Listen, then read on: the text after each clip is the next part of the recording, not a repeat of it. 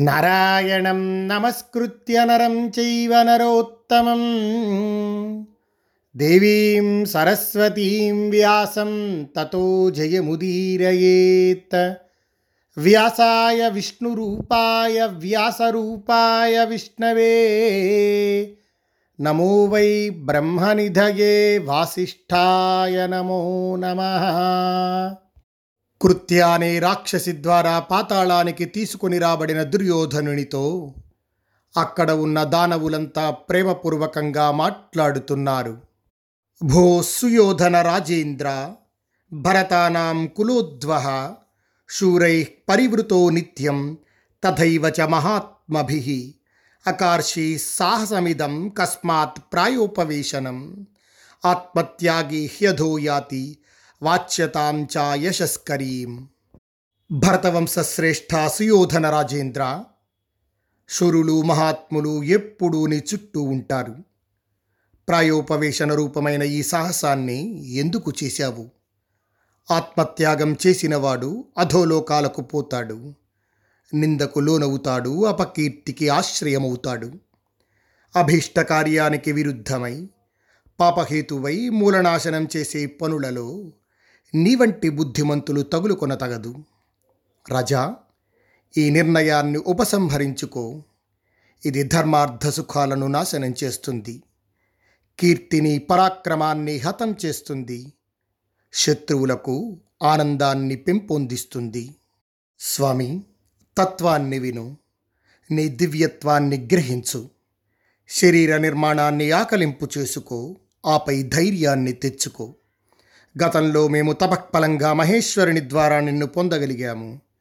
నీ శరీరంలోని పూర్వభాగం వజ్ర సమూహంతో తయారయింది అది శస్త్రాలతో కానీ అస్త్రాలతో కానీ భేదింపరానిది. నీ శరీరంలో అధోభాగాన్ని పార్వతీదేవి పుష్పమయంగా చేసింది. అది అందమై అతివల మనస్సులను అపహరించగలది. రజోత్తమ ఈ విధంగా నీ దేహం పార్వతీదేవితో కలిసి పరమేశ్వరుడు నిర్మించినది. నీవు మానవుడువు కాదు దివ్య పురుషుడవు. మహాపరాక్రమశాలులు దివ్యాస్త్రవేత్తలు శూరులైన భగదత్తా దిక్షత్రియులు నీ శత్రువులను నశింపజేయగలరు. కాబట్టి నీవు బాధపడనవసరం లేదు భయపడనవసరం లేదు. నీకు సహకరించడానికే దానవ వీరులు భూలోకంలో జన్మించారు.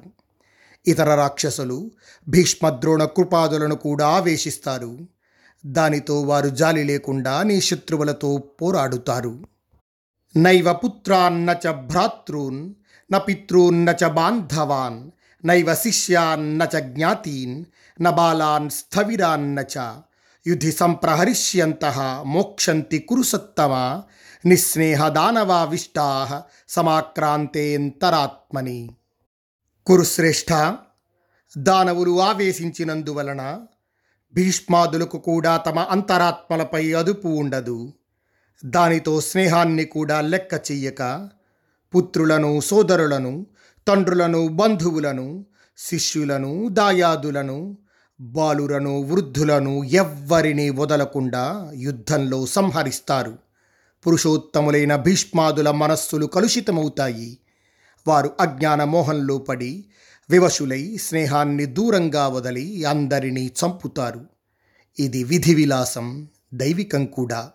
కురుశ్రేష్ఠ సుయోధన నేను నిన్ను ప్రాణాలతో విడువను అని ఒకరినొకరు రెచ్చగొడుతూ పరాక్రమంతో అందరూ ఒకరిపై ఒకరు శస్త్రాస్త్రాలను ప్రయోగిస్తూ తమను తాము పొగుడుకుంటూ జననాశనం చేస్తారు. దైవ సహకారంతో మహాబలుడైన ఆ మహాత్ములు పాండవులు భీష్మాదులకెదురు నిలిచి పోరాడి వారిని చంపివేస్తారు. రజా క్షత్రియుల్లో పుట్టి ఉన్న దైత్య రాక్షస గణాలు యుద్ధంలో పరాక్రమించి నీ శత్రువులతో పోరాడుతారు. మహాబలులైన ఆ వీరులు గదలతో రోకళ్ళతో శూలాలతో ఇంకా చిన్న పెద్ద ఆయుధాలతో నీ శత్రువులను కొడతారు. నీ మనస్సులో అర్జునుడంటే భయం ఉంది ఆ అర్జున సంహారం కోసం కూడా మేము ఉపాయం ఆలోచించాము. మరణించిన నరకుని ఆత్మ కర్ణుని శరీరంలో ప్రవేశిస్తుంది. వీరా ఆ వైరాన్ని తలుచుకుంటూ కర్ణుడు కృష్ణార్జునులతో పోరాడుతాడు. సుయోధన ఆ కర్ణుడు మహారథి పరాక్రమ గర్వం కలవాడు యోధులలో శ్రేష్ఠుడు. అతడు యుద్ధంలో అర్జునుణ్ణి ఇతర శత్రువులందరినీ జగిస్తాడు ఇది గ్రహించి ఇంద్రుడు అర్జునుణ్ణి రక్షింపగోరి మోసంతో కర్ణుని కవచాన్ని కుండలాలను అపహరిస్తాడు. అందుకోసమే మేము కూడా సంశక్తుకులనే పేర లక్ష మంది దైత్యులను రాక్షసులను ఏర్పాటు చేశాము. వారు ప్రఖ్యాత వీరులు. వీరుడైన అర్జునుణ్ణి సంహరిస్తారు. నీవు దుఃఖించవద్దు. రజా ఈ భూమిని నీవు శత్రురహితంగా అనుభవించాలి. కాబట్టి బాధపడవద్దు. నీకిది తగదు. కౌరవ నీవు మరణిస్తే మా పక్షం బలహీనమవుతుంది. వెళ్ళు. నీవు ఏ రీతిగానూ మరొక ఆలోచన చెయ్యవద్దు. మాకెప్పుడు నీవే దిక్కు. పాండవులు దేవతలకు దిక్కు. ఇక్కడ మీకు గుర్తుండే ఉంటుంది మనం ఆదిపర్వంలో దేవాసుర అవతరణం అనే అధ్యాయంలో చెప్పుకున్నాం. ఏ ఏ రాజులు ఏ ఏ రూపాలతో ఏ ఏ అంశాలతో పుట్టారు అనే విషయం గురించి. ఇక్కడ దానవులు ఏమంటున్నారు? నువ్వు సామాన్యుడు కావు దుర్యోధన ఒకప్పుడు మేమందరం మా అభ్యున్నతి కోసం తపస్సు చేస్తే నువ్వు మాకు లభించావు. నాభి నుంచి పైభాగమంతా వజ్ర సమానమైన శరీరం క్రింది భాగం సుకుమారమైంది. మా వంటి అనేక మంది రాక్షసులు ఇప్పుడు భూమిపైన రాజులుగా పుట్టారు. వారంతా నిన్ను నమ్ముకొని ఉన్నారు. అలాంటి నువ్వే లేకుండా పోతే మా ఆశల సౌధం కూలిపోతుంది. నువ్వు సామాన్యుడివి కావు ఒక అసాధారణ రాక్షసాంశతో పుట్టినవాడివి. పైగా కలిపురుషుడి రూపానివి. నీ మీద మేం పెట్టుకున్న ఆశలన్నీ ఏం కావాలి? అనేక మంది అసురులు భూమిపైన కూడా సంచరిస్తున్నారు వారంతా రకరకాల రూపాలతో ఉన్నారు. ఈ విషయం గురించే ఇక్కడ దానవులు చెప్పారు. అంటే భీష్మద్రోణుల్ని కూడా మేమే ఆవహిస్తామని చెప్పి చెప్తున్నారు ఇక్కడ బాగా గమనిస్తే. ఇక్కడే మా గురువుగారు సామవేదం షణ్ముఖ శర్మ గారు ఒక అద్భుతమైన ఉపమానం చెప్పారు. ఆవేశించటం ప్రవేశించటం ఈ రెండిటికి గల తేడా ఏమిటి అనే విషయం మీద. మనం ఒక యాపిలి పండు తినాలి అనుకున్నాం అనుకోండి అది బురదలో పడింది. అది బురదలో పడినా పర్వాలా ఎందుకంటే దాన్ని తీసుకొచ్చి నీళ్ళతో కడిగేసి చక్కగా బురదంతా పోయిన తర్వాత తినచ్చు. దీన్ని ఈ బురద పట్టడాన్ని ఆవేశించటం అంటారు. అదే యాపిలి పండు లోపల పురుగు పట్టి కుళ్ళిపోయింది అనుకోండి దాన్ని ప్రవేశించటం అంట అది ప్రవేశం. ఆవేశం అంటే పై పైనే. ప్రవేశం అంటే లోపల దాకా వెళ్ళిపోవటం. అప్పుడు ఆ పండు పనికొస్తుందా? పనికిరాదు. ఎందుకంటే లోపలంతా కుళ్ళిపోయింది. భీష్మద్రోణ కృపాచార్య కర్ణ ఇలాంటి వాళ్ళందరికీ రాక్షస అంశ ఆవేశించటం జరిగింది. అదే దుర్యోధన దుశ్శాసన ఇలాంటి వారందరికీ కూడా రాక్షస అంశ ప్రవేశించింది అని చెప్పి చెప్తున్నారు.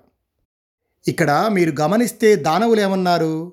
కర్ణుడు సూర్యాంశ సంభూతుడైనప్పటికీ నరకాసురుడి ఆత్మని అతనిలో ఆవేశింపజేశాం. అందుకే అతనికి ఎప్పుడూ ధర్మవిరుద్ధమైన ఆలోచనలే వస్తుంటాయి.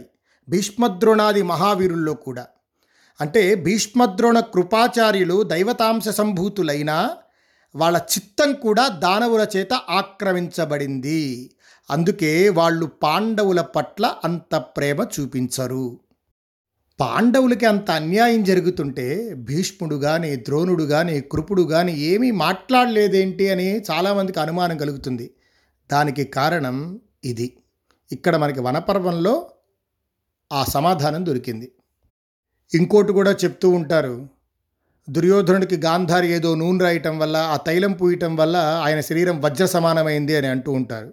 నిజానికి అది కూడా తప్పే. ఎందుకంటే ఇక్కడ మనకి చెప్తున్నారు ఈ దానవులు మేము తపస్సు చేయటం వల్ల నీకు ఈ దేహం వచ్చింది అని.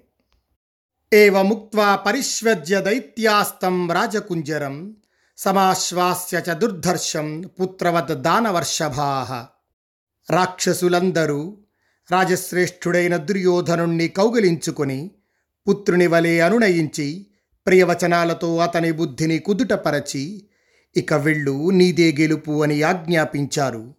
వారు విడిచిపెట్టగానే ఆ కృత్యయే మరల సుయోధనుణ్ణి అంతకుముందు ప్రాయోపవేశం చేయబూనిన ప్రదేశానికే తీసుకొని వచ్చింది.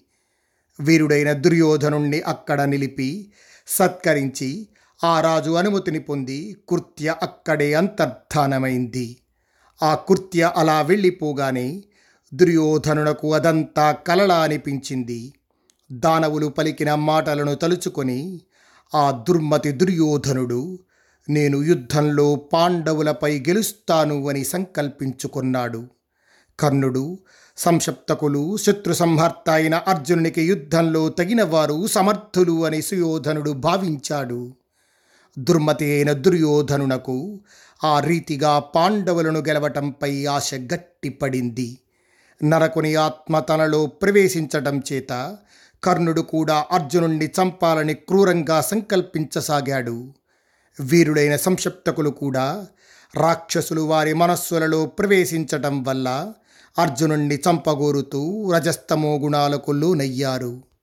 భీష్మద్రోణ కృపాద్యాశ్చ దానవాక్రాంత చేతస న తథా పాండుపుత్రాణం స్నేహవంతో విషాంపతి భీష్మద్రోణ కృపాదుల మనస్సులను కూడా దానవులు ఆక్రమించారు. దానితో పాండుకుమారులపై వారంతగా స్నేహాన్ని ప్రదర్శించలేకపోయారు. కృత్య ద్వారా కొనిపోయి ఆ రాత్రి దానవులు తనకు చెప్పిన విషయాలను దుర్యోధనరాజు ఎవ్వరికీ చెప్పలేదు. సూర్యసుతుడైన కర్ణుడు ఆ వేకువజామున చేతులు జోడించి చిరునవ్వుతో దుర్యోధనునితో హేతుబద్ధంగా మాట్లాడుతున్నాడు. కౌరవనందన మరణించినవాడు శత్రువులను జయించలేడు. బ్రతికి ఉంటే శుభాలు కలుగుతాయి. మరణించిన వాడికి శుభాలు ఉండవు విజయాలు ఉండవు. విషాదానికి కానీ భయానికి కానీ మరణానికి కానీ ఇది సమయం కాదు. కర్ణుడు ఈ విధంగా చెప్పి భుజాలతో దుర్యోధనుణ్ణి కౌగలించుకొని మళ్ళీ దుర్యోధనునితో మాట్లాడుతున్నాడు. రజా లే ఎందుకు పుడుకుంటావు? ఎందుకు దుఃఖిస్తావు? పరాక్రమంతో శత్రువులను తపింపజేసి ఇప్పుడు మరణాన్ని ఎందుకు కోరుకుంటావు? లేకపోతే అర్జునుని పరాక్రమాన్ని చూసి నీవు భయపడ్డావా? నేను నీకు ఒట్టు వేసి చెప్తున్నాను. యుద్ధంలో అర్జునుణ్ణి నేనే చంపుతాను. ధనస్సు చేతబట్టి సత్యం మీద ఒట్టు వేసి చెప్తున్నాను. పదమూడవ సంవత్సరం పూర్తి కాగానే పాండవులను తెచ్చి నీ వశం చేస్తాను. ఏవముక్తస్తు కర్ణేన దైత్యానాం వచనాత్ తథా ప్రణిపాతేన చాప్యేషాం ఉదతిష్టత్ సుయోధన దైత్యానాం తద్వచ శ్రుత్వా హృది కృత్వా స్థిరాం మతిం తతో మనుజ శార్దూల యోజయామాస వాహినీం కర్ణుడు అలా అనగానే దుర్యోధనుడు దైత్యుల మాటలను కూడా తలుచుకొని సోదరులు తన కాళ్ళపై పడటాన్ని మన్నించి ప్రాయోపవేశాన్ని వీడి లేచాడు. దైత్యులు చెప్పిన ఆ మాటలను తలుచుకొని మనస్సులో స్థిర నిర్ణయానికి వచ్చి మనుజశ్రేష్ఠుడైన దుర్యోధనుడు అప్పుడు సేనను సన్నద్ధం చేయించాడు. రథాలు ఏనుగులు గుర్రాలు సైనికులతో కల్లోలితమైన ఆ మహాసేన గంగా ప్రవాహంలా సాగిపోయింది. కల్లోలితమైన ఆ సేన తెల్ల గొడుగులతో పతాకాలతో తెల్లని వింజామరలతో రథాలతో ఏనుగులతో సైనికులతో వెన్నెల కొంచెం కొంచెం కనిపిస్తున్న శరత్కాల గగనం వలె శోభించింది. ధృతరాష్ట్రసుతుడైన దుర్యోధన మహారాజు చక్రవర్తి వలె ద్విజశ్రేష్ఠుల జయాశీస్సులను స్థుతులను వింటూ జనుల నమస్సులను స్వీకరిస్తూ పరమశోభతో ప్రకాశిస్తూ ముందుకు సాగిపోయాడు. కర్ణుడు జూదగాడైన శకుని దుశ్శాసనాది సమస్త సోదరులు భూరిశ్రవుడు సోమదత్తుడు మహారాజైన బాక్లికుడు ఈ కురువీరులంతా వివిధ ఆకారాలు గల రథాలపై గుర్రాలపై ఏనుగులపై నిలిచి రాజసింహమైన దుర్యోధనుని వెంట వచ్చారు.